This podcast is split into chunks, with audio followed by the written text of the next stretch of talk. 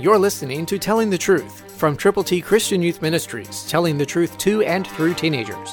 Here is Triple T founder George Dooms. Believe on the Lord Jesus Christ. The Bible says in Matthew eighteen thirteen, New King James Version, "And if he should find it, assuredly I say to you, he rejoices more over that sheep than over the ninety and nine that did not go astray."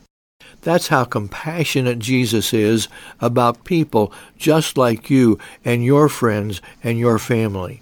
Will you go with the gospel and share how to get to heaven with the people for whom you are concerned?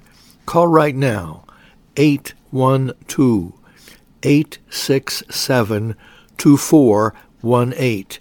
And when you call, tell us how many copies of God's A B Cs you will give to people who need to know how to get to heaven. You can tell them if you will, because he rejoices more over that sheep that was lost than the ninety-nine who did not go astray. So go after that lost sheep. Go after him or her today. Call now, eight one two, eight six seven, two four one eight.